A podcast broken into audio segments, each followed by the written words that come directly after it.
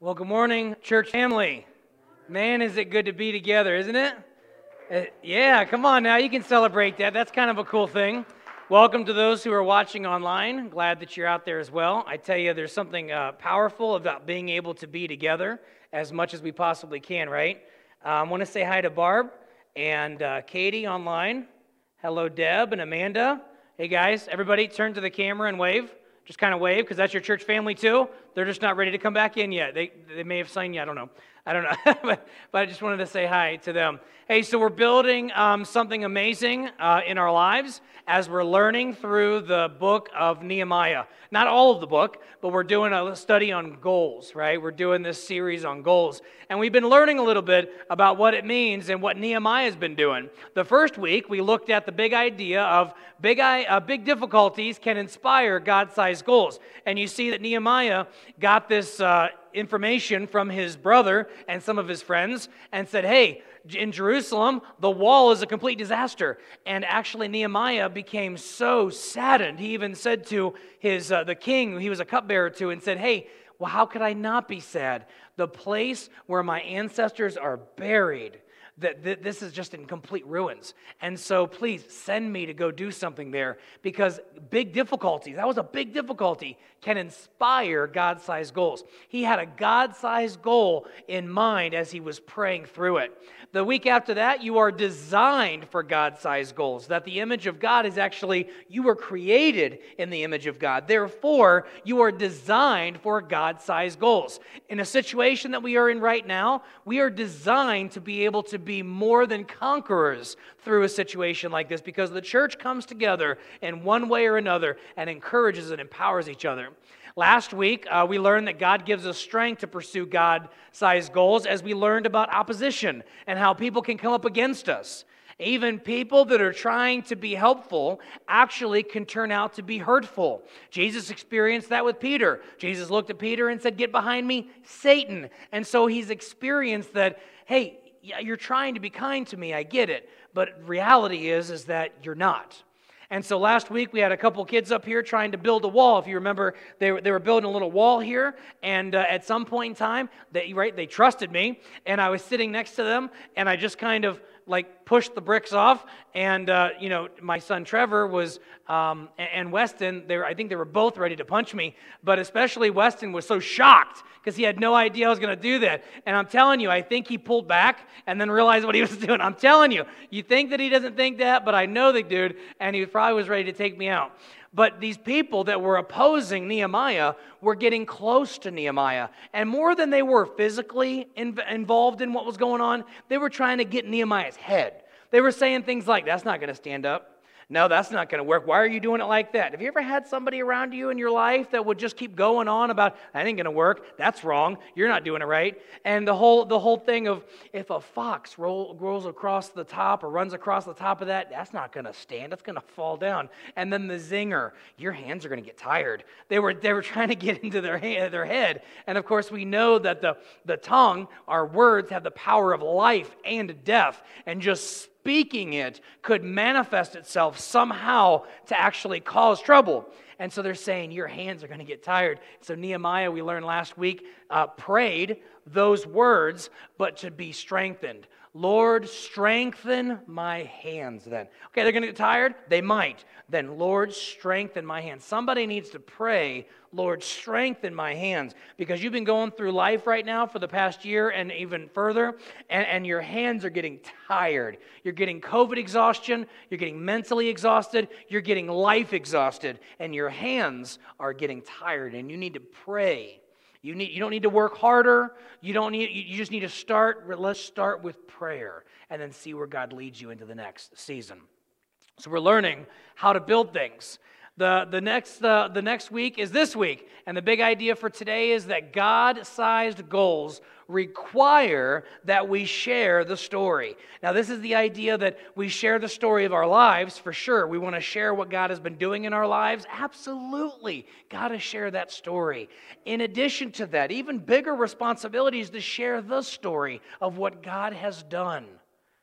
To make a way for other people. And that's where our story comes in, where we can actually say, here's what God has done in my life to make a way to the Father. So we're going to learn God sized goals require we share the story. You're going to learn a story today. A lot of you may have already known the story, the history of the almost 200 years of the church society that has been doing ministry right here.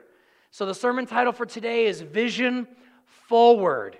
A couple months ago, we looked at Vision Now, and we looked at who Community Life Church is now. Well, we're going to learn a little bit of that, yes, but we're also going to look about Vision Forward, who we are and who are we choosing to be. We're also going to be doing a couple little blurb here from Nehemiah chapter 7 and Nehemiah chapter 8. So you can open your Bibles to Nehemiah chapter 7 or go to your Bible app and open that up there. And I'm going to be walking through not a whole lot of reading today but some different uh, ways to uh, kind of correlate between what Nehemiah did and the importance of what he did and what we're doing. And what we're doing. So, Nehemiah chapter 7, we're going to be reading as we learn this vision forward. We're going to be reading here in uh, verses 1 and 2. Now, a couple verses here I'm going to read. After the wall had been built and I had set the doors in place. So here we've reached chapter 7 of Nehemiah, and the walls are done. Last week we got to the point to where the walls were almost done, the frames of the gates were done, but the doors itself were not done, which was a huge big deal. So it was further from completion than you would think because the gates were actually everything entered and exited through those gates. And so if there were, there were no gates there, then people could just kind of come and go as they please. And so this had to be done. So here's why he's being very intentional with the details to say after the walls had been built and I had set the doors in place, the gatekeepers, the musicians, and the Levites uh, were appointed. Now, here's some homework that I think would be a fun study if you care to, to, to look into this, which maybe you should. Um, the musicians. Why in the world would he appoint musicians? Right? Think on that and spend some time maybe this week and kind of figure out uh, what, what God is doing there, what he was doing back in the day. It's interesting. We kind of appoint musicians, don't we? Right? We want to praise God. And God even tells us, we will learn from the writings of David that we should praise the Lord uh, in music. Uh, verse 2 I put in charge of Jerusalem my brother Hanani, along with Hananiah, the commander of the citadel, because he was a man of integrity. Not because I liked him, not because we were uh, related or distantly related in any way, but because he was a man of integrity and feared God more than most people do. So here we are in Nehemiah chapter 7. If, uh, does anybody ever have a, time, have a hard time falling asleep at night? Anybody have a time? It, okay, so if that happens tonight, read Nehemiah chapter 7, okay? Read Nehemiah chapter 7, and pretty quick you're going to be like, right? Like you're going to be out. Nehemiah chapter 7. You should totally read through it because there's an amazing details. Nothing was put in this canonized 66 books of the Holy Bible that is not beneficial for us to learn and understand. There are some things that are just a little bit harder to get through to understand. But Nehemiah does a thing. He does this, uh, rec- this, this record. He registers the people. So he's looking around and he sees that the walls are built. This pretty red brick, right? And the walls are built, the gates are in, and he's standing back and, and he's looking at the temple and he's like, wow, this is amazing. And so this grand space. And he's saying, wow, there's not as many people. And so he starts doing this record of people that have returned from exile. So you remember there was a time when the Babylonians would come in, they came in and destroyed everything, and they exiled everybody, kicked everybody out, destroyed everything. Now there was a point where, hey, you can go back, you can do, you can, you can go back. And one of the kings were were kind of appointed. I feel God is asking me to do this thing, right? And so people were going back. So Nehemiah starts doing this record. And he starts listing through these families. So, this is why I tease a little bit here when you read through Nehemiah chapter 7, because if you have it in front of you, you'll understand. Later, when you look at Nehemiah chapter 7, you'll, you'll get a better idea. So it goes in verse, uh, where we at? Verse uh, 8, and it says, This is the number of the men of Israel who returned from exile. And he starts listing this. The family of Parash, 2,172. The, the family of Elam, 1,254. And it goes on and on and on. The family of Gibbar, 95. One of these families, let's see, there's a 2,800, there's a 3,900, right? Senaah, the citizens of Senaah, 3,930. So all these people, and he's listing these things to see, okay, so who do we have to work with? Who's part of our family now? Who has returned to the place of their origin? Who is now going to go to war with us, so to speak? And so that's why uh, we often will have you register for something. We will have you go through your information, go through your address, because as, as a privilege, as a pastor, it is my responsibility to shepherd. But if I don't know who I'm supposed to be shepherding, then I could be wasting energy uh, reaching out to somebody where otherwise somebody else is actually taking care of them. So it's not, it's not, it's not worth my time, if you will. Hear my heart when I say this. If, if you're already being cared for, then you're being cared for. So now I have the opportunity to care for someone else. So that's why we often will have you register for something, verify your information, because we need to be able to keep a record. We need to be able to keep a log of, okay, so who's part of the family? Who are we responsible for? Who are we going to war with?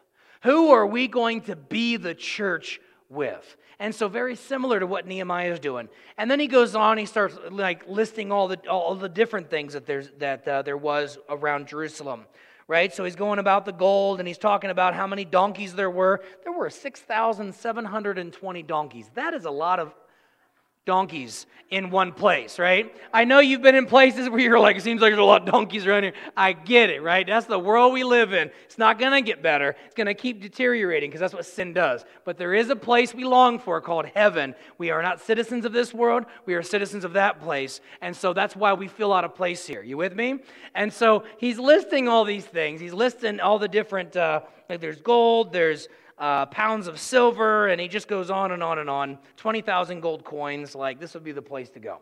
And so he's listing out details. This is what we have to work with. And we've been doing that. It's very challenging because there's just a lot to kind of go through. Even within our facility, we've been going through and trying to uh, figure out like what do we have within the facility to work with? Because if you think you don't have something and you go out and buy something and then you find it later you with me? This is the thing that you put on a top shelf that you'll never that you haven't been able to find and you went out and bought another one and you just used money you didn't have to use. So we want to inventory and try to bring things together as best as we know how to do so that way we manage the finances of our family to the best of our ability right Sounds like a good idea. You probably do it in your house, and this is our family. And so we do it here as well. Nehemiah registers the people. He creates a very detailed list of everything in the city. Uh, we have much to remember as a church family and much to record. We're going to start, we're going to start uh, where we are today, and we're going to work backwards. And I want to show you a record of how this, this society, as it was called back in the day, of a church family began as early as even 1828. And then the church, uh, the first church building was put together, or they started meeting uh, uh in, in that building probably 1832. So that was about a minute ago, right? Uh, nobody here was there. Not even going to make a joke about that. And nobody was here then. And so that was, a, that was a long time ago. And over the years, we have had a few different names. And so I, I think it's important for us to know where we have come from. It's important to know some of our roots. It's important to know the record of what we're working with. So, our church family, as you know it today, is Community Life Church. We believe that we are a community church. That even before uh, we were called Community Life Church and we would interact with the community, people would say, Hey, can we use the lower level for this or for that? And I would say, Listen, absolutely. What does it cost? We would say, Nothing, it doesn't cost anything. Well, why? Well, because we're a community church, and so you don't have to attend here to consider this to be your community. Like you don't have to attend here. Like we are just in this together. And so we, we believe in doing community life together. Now, before that, we, uh, many of us know we were Cornerstone Church Mogadore. As, uh, as it is, though uh, perhaps maybe God was doing a work even before Cornerstone Church Mogadore in Mogadore Christian Church, where there came a period of time where, where Mogadore Christian Church and Cornerstone Church of Portage Lakes in Coventry got together to create something of great value. And there was this adoption process where Cornerstone of Portage Lakes adopted Mogadore Christian Church, and the, and the church family was renamed Cornerstone Church Mogadore. And what an amazing opportunity to do something that only God can do. Now, there was the hope that there would be this one church in two locations, and we'd be able to continue to do ministry together moving forward. We found that to be uh, something that we weren't going to continue at that time, but that we found an opportunity as both campuses voted together to launch this church family as an independent church to become and to do everything that it needed to do within the community. That way, Cornerstone could focus on the community in which they're in, in Portage Lakes, and we were able to care for the community of Mogadore in the way that God was calling us to. It is as though perhaps God used the adoption to nurture and grow this church family to be strong once again for ministry, to continue the legacy. What a blessing to adopt, restore, and launch. Perhaps it was an act of loving, learning, and leading. Now, when the church family became Mogadore Christian Church, it was about the time that this addition over here, that was called the Education Wing, in 1956 was put on. And so uh, ministry was growing and needed more space and began to put on this addition. Before that, this building right here that we're sitting in here, this is the auditorium. And of course, we have the balcony and spaces in front and behind and below. And this is the new building. Welcome. This is the new building that was from uh, that time, the disciples of Christ. Keep in mind, we come from a lineage, a heritage, if you will, of being more committed to following Jesus and caring for people than we did the structure. And here's how I know this. Before uh, the disciples of Christ, as we were going, as, as we were probably more into the church of Christ, uh, there was another building. It sat just over there, most likely around where the sign is for the Mogadore High School, and it looked a little bit different. Uh, let me show you an image of this church. This was the church that was there in 1832. And people gathered, of course, in that time. There weren't individual rooms, most likely. Maybe there was a space for the pastor, but probably not.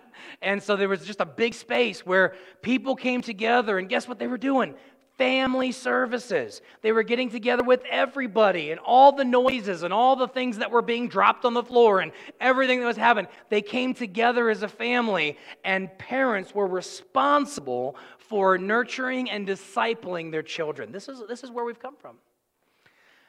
Now, that was the church early. The next church here, with a little bit of an addition and a house next to it there, that was the, the church that people grew into right? People are coming to know Jesus. We're gathering together as a church family, so we need to add on. But there came a point in time, whether subconsciously or not, the family of God, the church people, got together and said, we are outgrowing this building. We need a new space. And so, in order, so this is the thought process I have in 2021.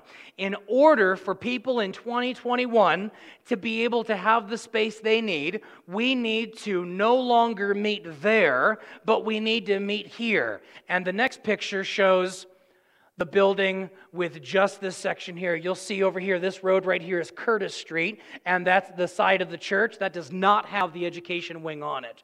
This is the new building that is now almost 100 years old.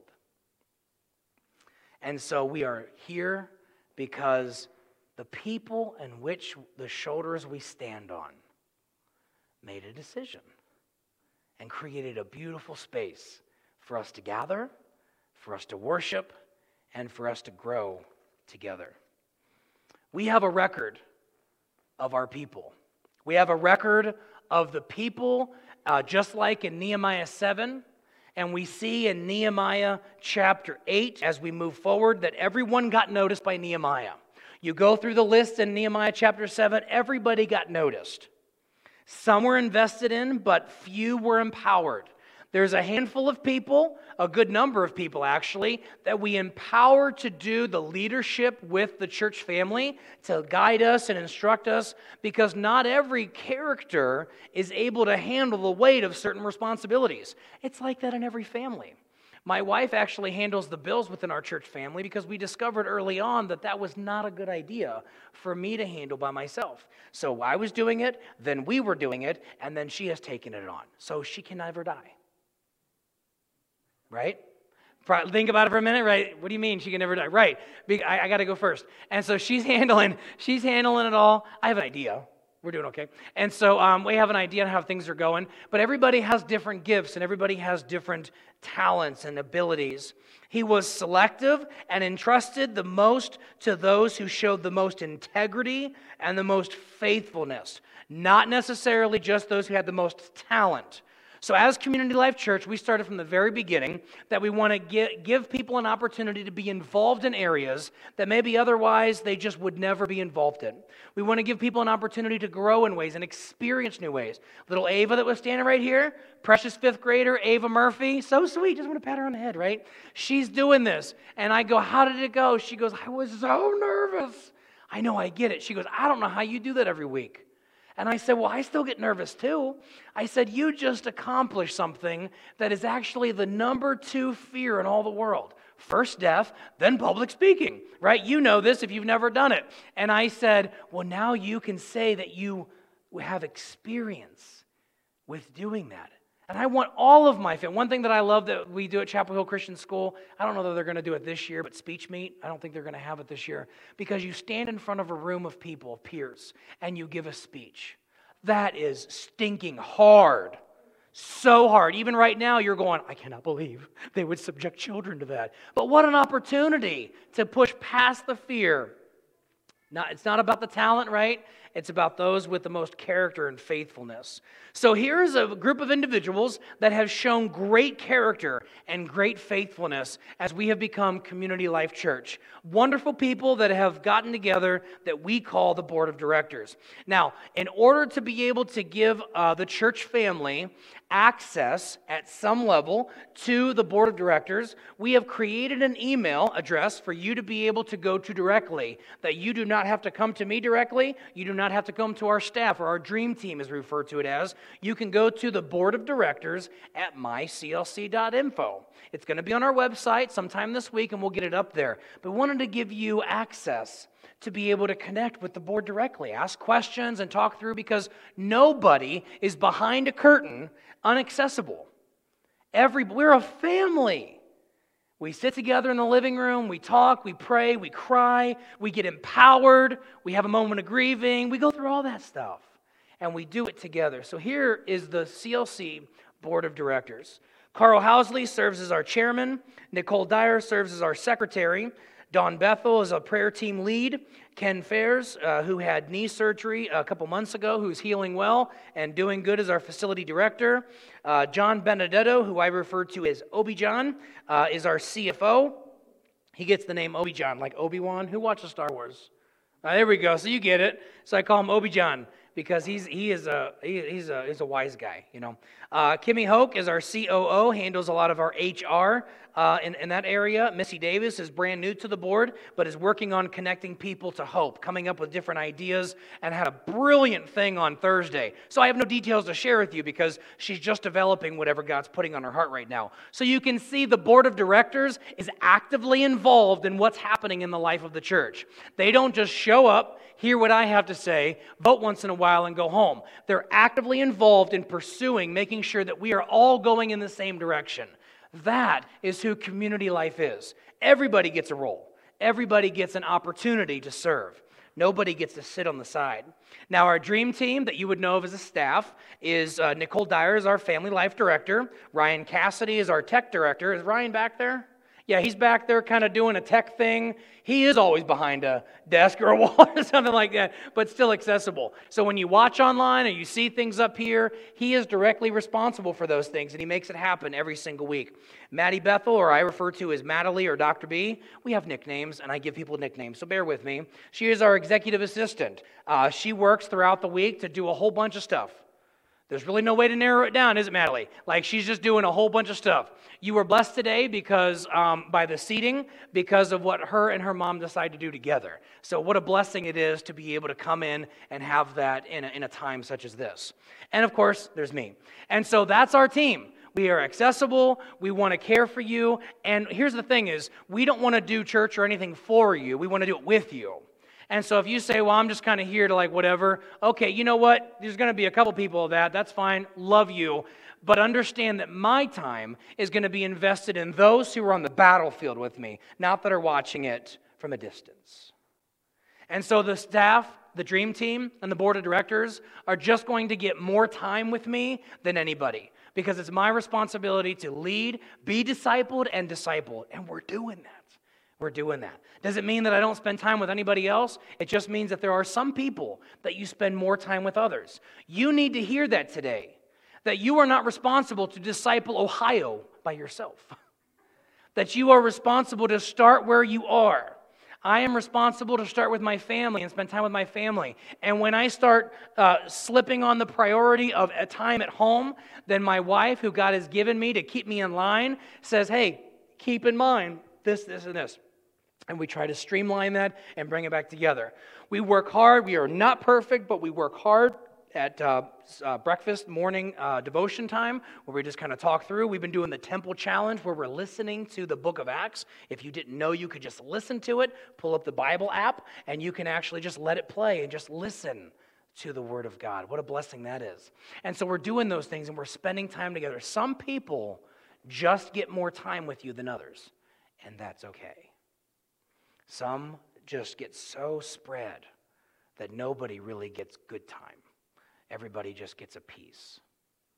So find those people in your life that you really need to invest in and spend time with.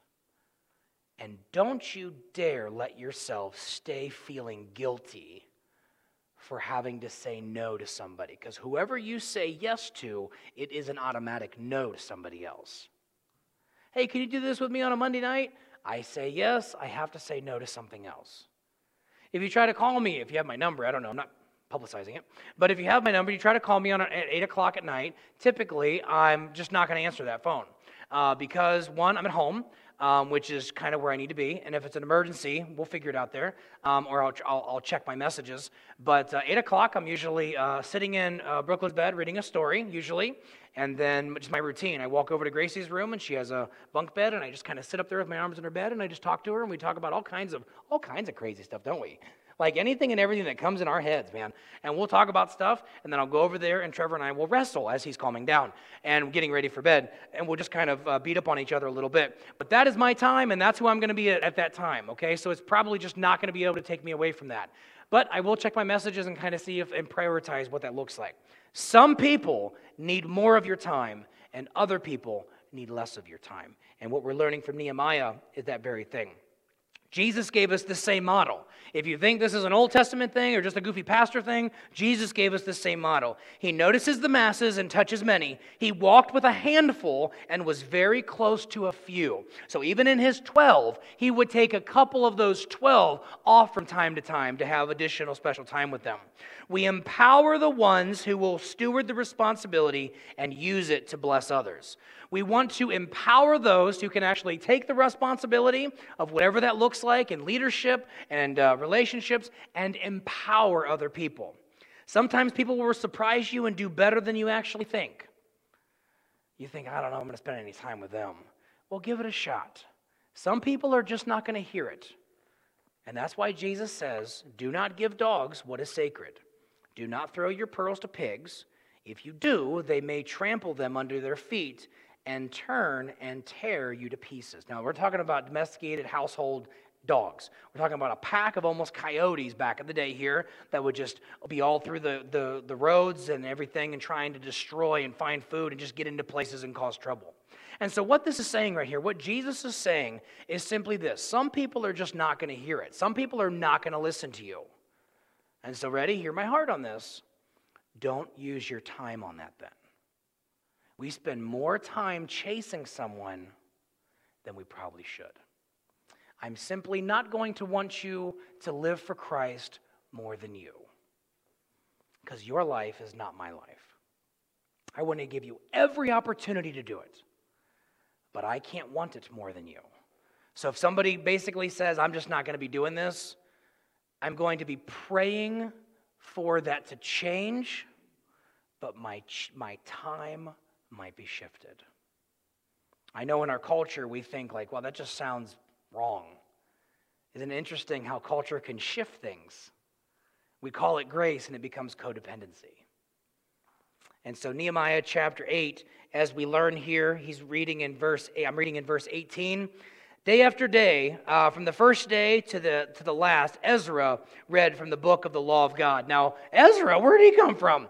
You remember when we talked at the very beginning of this conversation of this series that Ezra and Nehemiah, that document or letters, was actually one it was called Ezra Nehemiah. And so in our modern translations, they decided to separate the two of that. But there's very, they're very, very much so tied together. Ezra was focusing on the building of, the, of Jerusalem, the temple, and then Nehemiah was focusing on the wall around Jerusalem. And so here, Ezra's working. And here he is in chapter 8. He pops on the scene. And him and Nehemiah are working on the spiritual growth of people. And here's what happened this is the craziest thing. They would stand and they would read scripture, most likely in the temple, standing there and reading the scripture, and people would come and hear it. Then they would celebrate what they're learning. They didn't have coffee, they didn't have donuts, they didn't have cool water, they didn't have popular like they just they just came because the word of God was enough for them. And then they celebrated it. They celebrated the festival for seven days. And on the eighth day, in accordance to the regulation, there was an assembly. The, the celebration here was called the Feast of Tabernacles, or the Feast of Booths, or the Feast, the Feast of uh, Shelters. And the reason why it was called that is because God had commanded in the law that during this, this time, this feast, they were to build shelters or booths or something. So they weren't huge, they weren't like mega houses. There were spaces for them to get inside and to rest in. And the reason for this is there's always a reason. Like God doesn't just do a thing because, ah, it felt good. Like the reason behind this was for them, his people, to remember the provision or the protection that the Israelites received during the time of the Exodus. So they were to celebrate the goodness of God. I know, right? This is so crazy. So they're celebrating this and they're, re- they're, they're, they're, remembering, they're reading through Scripture. Of course, at this time, they didn't have the canonized 66 books right here, as we know as the Holy Bible, but they had the Scripture. They had, they had the uh, book of the law of God and they would read it. People would show up to hear it. And it was enough. Is God's word enough? I mean, really, is it enough for us to really say, listen, I got to hear the word? Now, of course, we have it on every possible source devices in our hands. Most of us probably have a handful of Bibles. We don't even know where they are in our house. And so we actually got used to it. And now it's just kind of a decoration in our house. I want to encourage you that a dusty Bible, you've heard these phrases, these are not just corny cliche. A dusty Bible, right, It's probably part of a dirty life or something like that. Brush it off, man. Brush it off and start marking it up. I've, I've started highlighting stuff in here so that I could remember later what I was learning and how I was growing. You don't have to do that. But it is vitally important, believer, that you open your Bible and you read it. Now, though we are part of a, an ongoing society of believers as community life, we have a new vision for ministry. Now, before we were Community Life Church, you know, we were Cornerstone Church Mogadore. And about half or a little bit more of the core values and the things of that nature we have brought into who we are with some modifications of, of being Community Life Church. And I want to share those things with you. But first, I want to look at the vision of, of who Community Life is. We've seen this before, it's on our wall over there, but we've got to keep just kind of thinking through this because this is what the church family does. And this isn't unique to us. This is the Great Commission that we pass on the Jesus faith to new generations. And not just new generations, to all generations. The fact that I had the privilege of baptizing a 70 year old man because he's just really committing himself to Christ for the first time, it's not all about just the new. It is vitally important to reach the new, but it is not all about one segment. It is about the generations that anybody who seeks, anybody who wants can hear and can receive. So, really, it comes down to we want to pass this on. And not just any faith, not a blind faith, not an entertaining faith, not an exciting faith, but a Jesus faith. Now, is a Jesus faith exciting? Sure, absolutely. But is it easy? Nope. Not easy at all. Our mission is that we love, we learn, and we lead people into discipleship.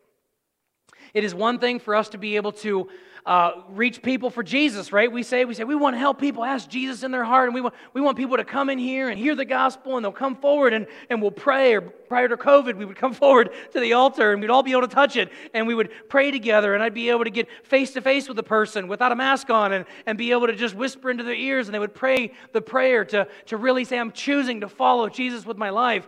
But, and, and that's a great thing. But the greatest disservice that we can do as a church family is to say, Great, now you're saved, go sign up for something. That's the worst possible thing that we can do, is just, okay, now let's just see how it goes. Because it is our responsibility that we are told in the New Testament. The Apostle Paul said, Teach them to obey. It wasn't the Apostle Paul, it was Jesus. Teach them to obey all the things that I have taught you. Do you see the difference? It's not about just Bible memorization. It's not about just knowing where this letter came from, this document. It's about learning and teaching how to obey. Because there will come a time in your life where something good is in your life, and you actually have to deny yourself that good thing because it doesn't take you to the thing. And so you have to understand that denying yourself is not a bad thing. It's okay. I know Americans, we want it all. We want the cake and we want to eat it too with ice cream. But sometimes, even good needs to not be in our life. The discerning factor is you connecting with the Spirit of God. That's hard. Somebody ever said following Jesus was going to make things better? Yeah, sure. Absolutely. But it's hard. Jesus was the worst salesman for Christianity. Because he said, ah, no, you got to deny that. You got to leave that. Let the dead bury their own. Nope, don't, you know, it's got to it's got to look like you hate your family compared to me. And people were like, ah, and thousands upon thousands saw hope and follow Jesus. We learn through the book of Acts as we're reading through the temple challenge that thousands were added on the day of Pentecost and how people heard the truth, responded to the truth, and now we have to pamper the truth? This is the way that it is. Let's receive it with joy. It's probably because of the way that we have been living it that it's hard for people to receive it. So that's our mission and our vision. Here's our statements of faith uh, and uh, core values uh, with the headers of love, learn, and lead. We love, we learn, and we lead. You always have to, right, love God, love people. We're always learning. You can never stop learning. The, the day you stop, or st- you stop learning is the day you truly die. You have to always be learning in some fashion. If you say, Well, I've been through the Bible so many times, I know basically all of it.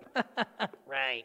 And so, what I would encourage you to do is go through it again and again and again, seeing what God has for you. But it doesn't stop there. We must lead others into that. A disciple of Christ is defined by discipleship, of being discipled and discipling. So, love, it's about Christ. It's not about us. We're here to love like Jesus and follow where he leads with truth and grace. We want to follow where He leads. It's not about, hey, God, got a great idea. I'm asking you to bless it. No, no, we're going to find out what God's up to and we're going to jump on board, even if it's different than our thoughts, even if it's different than what we thought the vision was supposed to be. We look at what God is doing and we're ready to move. We're ready to pivot. We're ready to shift at any time because God's on the move. The second portion of that under love is our time, our talent, our treasure are joyfully shared to love our communities to Jesus and to disciple those joining the family of God. It's not about housing converts, it's about making disciples. It's about connecting with people in the long walk, as they say, of discipleship. Statements of faith and core values under love. The next one is Jesus sacrificed privilege and preference to pursue us. And the reason why we know that to be true, and you can pull these references up, you can go on our website, myclc.info, and you can cross reference all this. Our dream team actually did this. So it's not just something that they go, oh, that's cute. They looked up the verses, we read the verses, and we, we made sure that everything was still fitting. And so you can do that as well. Jesus uh, sacrificed privilege and preference. We know this is because we know that in Scripture teaches us that he did not seek equality as something to be grasped. Though he was God in the flesh, he operated as a man in full relationship with God right? 100% God, 100% man. And yet he did not seek after that equality there. He sacrificed those things. We choose to do the same as we love people near and far from God. We want to reach those who are lost and far from God, but we also want to uh, care for those who are near to God. More in the New Testament than anything else, you'll see how the church is supposed to care for the church. We have lost this technique of actually looking at each other and, how are you doing? You doing okay? And encouraging each other. Rather, we have been so focused out there, which is not a bad thing, that we actually miss the fact of our brothers and sisters in here. It's like living with people you don't talk to. Well, yeah, I have a family at home and we're fine. Do you ever talk to them? Do you ever encourage them? Well, no, I'm too busy at work. Same concept. We need to encourage one another, pray for each other. You might say to your brother or sister, Hey, I'm going to go talk to somebody about the gospel this week. Will you pray over me? Right? Encouraging and go. The second portion of that is learn. We believe that every obstacle is an opportunity for God to grow us in faith. We choose the confidence through all circumstances and believe we can learn from any situation. So this past year has given us a lot to try to learn from, huh? Anybody have a rough 2020? Right? Okay. Everybody online's going, I'm not listening to this dude anymore. but you guys are stuck. And uh, doors are locked too. And, just kidding. So, so we're here, we have confidence through all circumstances and believe that we can learn from any situation. If, hear me when I say this, it does not, anything that comes to you uh, cannot touch you, right? Nothing can touch you until it passes through the hands of the Father. Which means that if I choose to trust my Heavenly Father, I trust Him in all things, not just what I perceive as good things. So this past year, you know what I've been praying? God, help us learn whatever we need to know because I do not want to go through this again. And that's my personal prayer. If there's a thing that's hard or a difficulty, God, teach me now. Help me, smack me, hit me, whatever it takes. Apparently, I'm expecting Him to come after me. And so tell me whatever I need to know. Help me learn it so that I don't have to go through this again. Some, of, some people go through things over and over and over again. It's the same difficulty, but maybe you didn't learn the first time from whatever that was. I choose to believe. I understand that statement, right? Why does bad things happen to good people? I don't care for that statement because there is none righteous or good, not even one. So it's a false statement. It's a false statement. So really, it comes down to Father, whatever comes into my life, I'm going to choose to trust you. God, if you loved me, then why would you? It's just like the Garden of Eden when the devil said, Did he really say he's been shifting and twisting the truth little by little to give you enough? He did it with Jesus. Why wouldn't he do it with us? Well, Scripture says, and then Jesus came back and said, But it also says, statements of faith and core values under learn. Learning God's purpose for our lives comes from getting on the field not watching from the sidelines. You want to grow? Get in the game. You can get in the game. There are so many opportunities that you can get in the game uh, in person and online. You know, we have people that are actually serving from home because there are opportunities to be able to serve and get in the game somehow, some way, uh, from this point forward, being a part of the board of directors, understand it is a situation that when you get into the board, we, we are actively uh, working people on the board. It is not something so you're like, oh man, that'd be so fun. It will be great. It will be enjoyable. It will be fulfilling, but it will be work because the family needs to do this together. We're not sitting on the side, we're getting on the field. And the third section of this, under our statement of faith and core values, is lead. We want to lead with what we are for, not what we are against. So we will lead uh, primarily with what we are for. But there are times in personal conversations and discipleship moments you have to share those things that we simply are not going to do. There are ways that we are going to behave, and there are ways we are not going to behave as a follower of Christ. I don't make the rules, but I enforce them, so to speak, right? And so the idea here is, is that we want, we want people to know, like, oh, yeah, definitely the love of Jesus. But understand it is not a pampering love of Jesus. Sometimes he's going to hold your feet to the fire, and you might get a little burned. Why? Because you needed to. You needed that tough love. But then we say, oh, it's just so hard, Jesus left me. That's not true. He's on the battlefield with you. So just because you don't see him right away doesn't mean he's not doing whatever he needs to do. So we are followers of Jesus, not fans of Jesus. None of us should ever stand back going, Jesus, you're doing so good. You just keep on going, man. Yep, no, I'm not, uh, no, no, not for me. But you keep going. We are followers. We follow Jesus into the midst of it all. We don't just cheer him on. We exist to empower people, not to entertain them. Are there going to be fun things? Yeah, we do some fun things. I love to do things that are fun. I love to do things that are like, oh man, this is cool. We do things up here, even maybe a skit or a funny act or something going on. But our primary goal is to empower people to go and, what do we say at the end of the service? Go and be the church, baby. That's it. Because you are not supposed to come here, oh, that was cute, leave the movie and forget about it. You actually are supposed to leave it and go be the movie. There's a big difference. Big difference. Statement of faith and core values of lead. The next one is we want to lead the way to the cross, no exceptions. We want to lead people to Jesus. Every sincere seeker is invited to become part of the family of God and a disciple of Jesus. Everybody's invited. You get to be a part of it. You get to be a part of it. You get to be a part of it.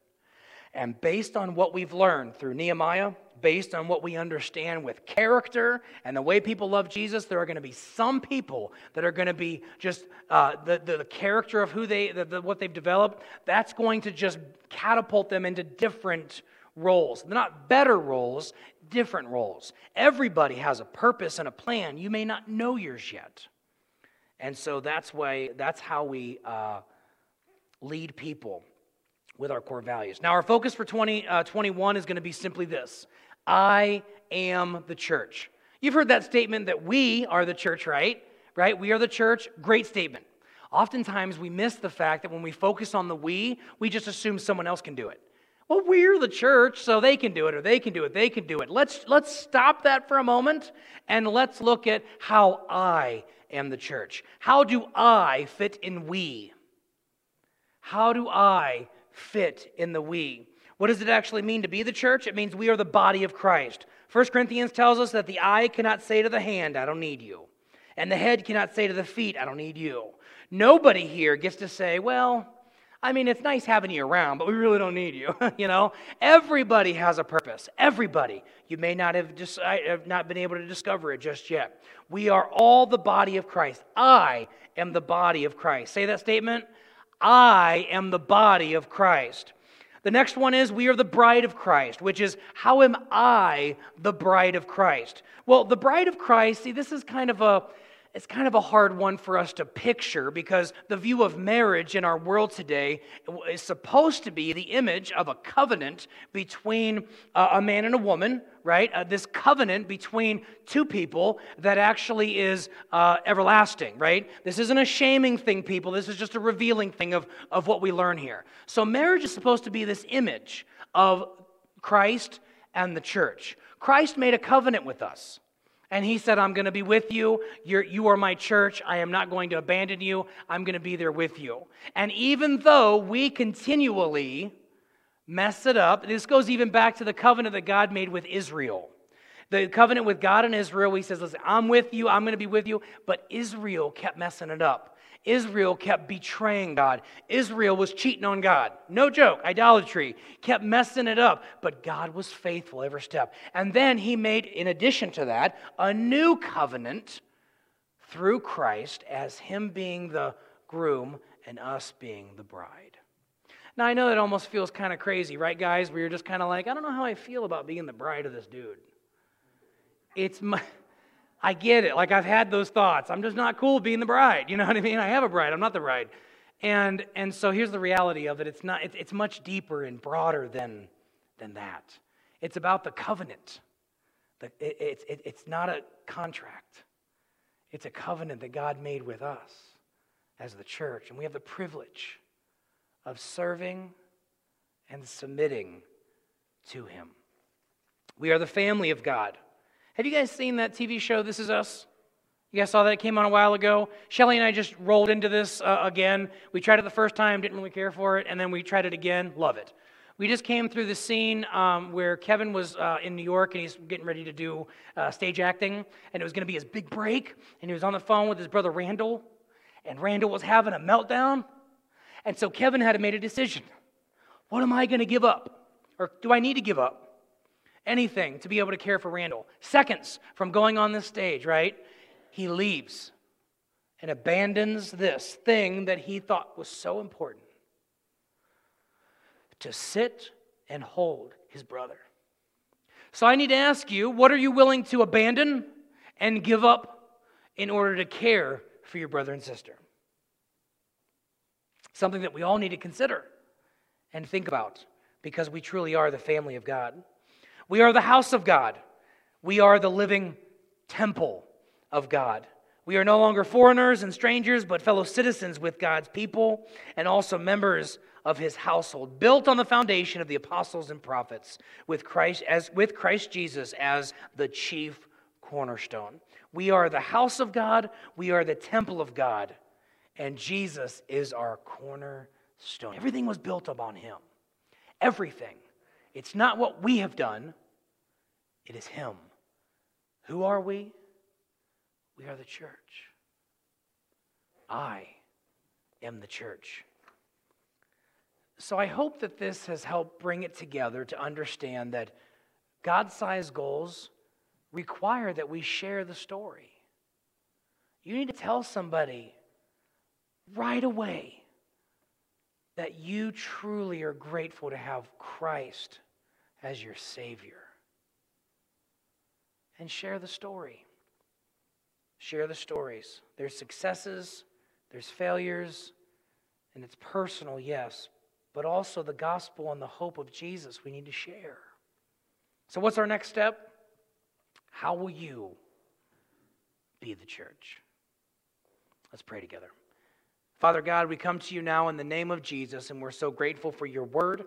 We believe that it does not return void. I pray that all of us have had a better understanding of what it means to have God sized goals, and that the simple fact that with these God sized goals, it requires that we share the story. Help us to remember these things so that we can share these things. We trust you in all of this. In Jesus' name, amen. Guys, thanks so much for signing up today, for being here. If you're watching online, thanks so much for watching. Great to be connected as best as we possibly can. Make sure that you're watching from a distance, right? Make sure that you're connecting in some way. Otherwise, it's just not going to be good for you. We want you to connect with someone somewhere that can grow you and to develop you. Families, if you want to check out this conversation further, go to myclc.info. And if you're choosing to follow Jesus for the first time, let us know so that we can empower you to move forward in that relationship. Now, will you stand with me and receive the blessing of the Lord as we head out here today? May the Lord bless you and keep you. The Lord make his face shine upon you and be gracious to you. The Lord turn his face toward you and give you peace. Now go and be the church.